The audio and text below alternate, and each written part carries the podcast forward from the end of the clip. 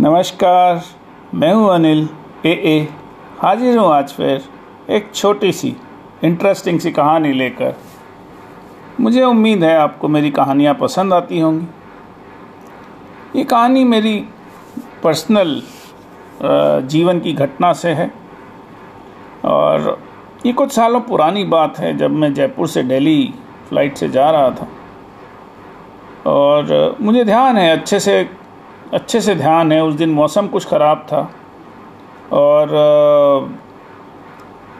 सर्दियों के दिन थे। कड़ाकेदार ठंड थी और,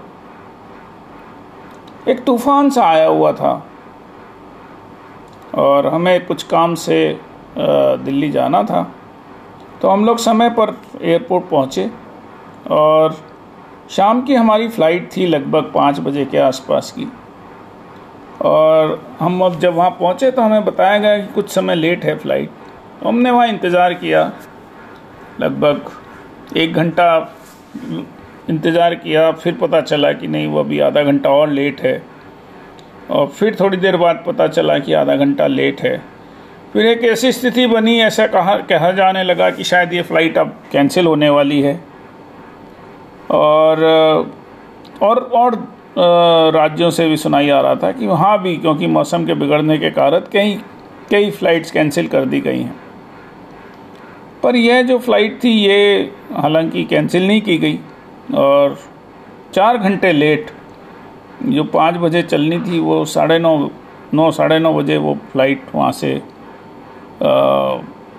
टेक ऑफ़ किया उसने।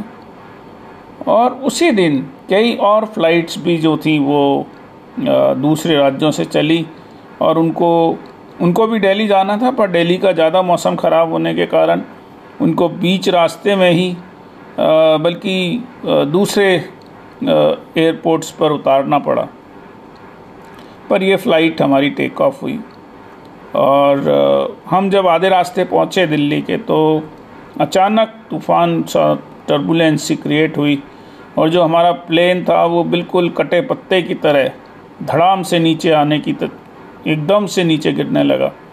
लगभग 10-12 फीट या उससे भी ज़्यादा शायद, वो एकदम से नीचे गिरा और पूरे प्लेन में घबराहट और चीख चिल्लाहट और भयंकर लोगों के मन में लोगों ने गाना बजाना, सब आरती की भगवान को अब तो हम लोग नहीं बचेंगे आज। इस तरह का माहौल उस पूरे प्लेन में था और लोग एयर होस्टेस से बार बार पूछते कि क्या हम पहुँच पाएँगे क्या हम लैंड कर पाएँगे?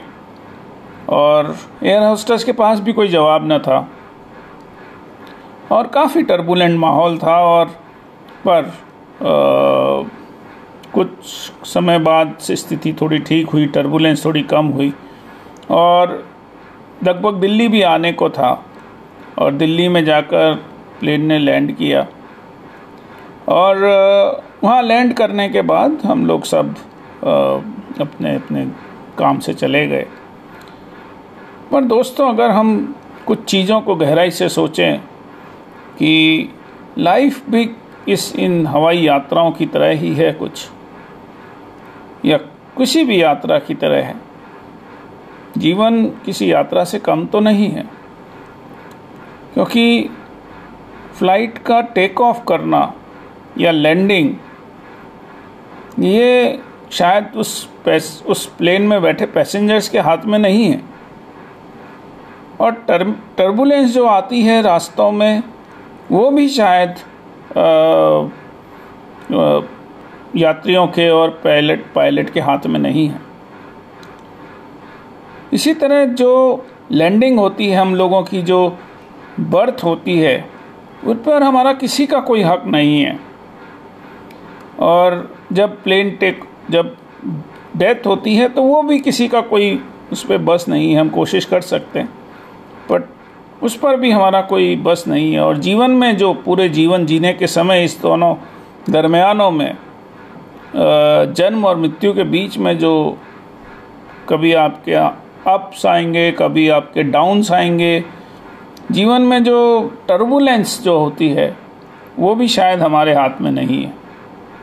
पर फिर भी तीन चीज़ें न जन्म लेना हमारे हाथ में है, न मृत्यु की तारीख और तरीका हमारे हाथ में है। और ना ही जीवन जीने, जीते समय जो आने वाले टर्बुलेंस हमारे हाथ में है। तो इन तीनों के बारे में अगर हम ज़्यादा सोचते हैं तो उससे कोई हमारे को हम कुछ बदल नहीं सकते हैं। पर ज़्यादा इम्पोर्टेंट ये है कि हमारे रिएक्शन क्या है, हमारा तरीका क्या है अगर हम उस पर काम करें जो हमारे कंट्रोल में है तो शायद हम जीवन को सुखद और खुशनुमा बनाने में सक्षम हो सकते हैं। तो मैं बस इतना ही कहना चाहता हूँ कि जो चीज़ें आपके काबू से बाहर हैं, उन पे बहुत ज़्यादा सोच, विचार, मंथन, चिंतन करने से शायद हमें कुछ बहुत हासिल होने वाला नहीं है। पर उसी समय जो चीज़ें हमारे काबू में हैं, उन पर अगर हम काम करें और उनको हम डिले ना करें और जब भी समय और मौका मिले, हम उनको पूरा करने की कोशिश करें। तो शायद खुशियाँ और और जो ये हमारे फ्रस्ट्रेशंस हैं, चाहे किसी भी जगह हो, वो शायद बहुत ज़्यादा कम किए जा सकते हैं। तो आज की कहानी में बस इतना ही कि हम अगर चाहें अपने जीवन को तो उसको कंट्रोल पूरी तरह अपने हाथ में ले सकते हैं। और ये टर्बुलेंस आना जाना लगा रहेगा। चाहे कोई भी हो, किसी के साथ भी हो, ये टर्बुलेंस जीवन की एक नियति है, ये कंटिन्यूस प्रोसेस है। और हम उस समय में कैसे रिएक्ट करते हैं, वो डिटरमिन करता है। तो आज की कहानी में इतना ही। कल फिर हाजिर होऊँगा एक नई कहानी के साथ। मैं हूँ आपका दोस्त अनिल ए ए।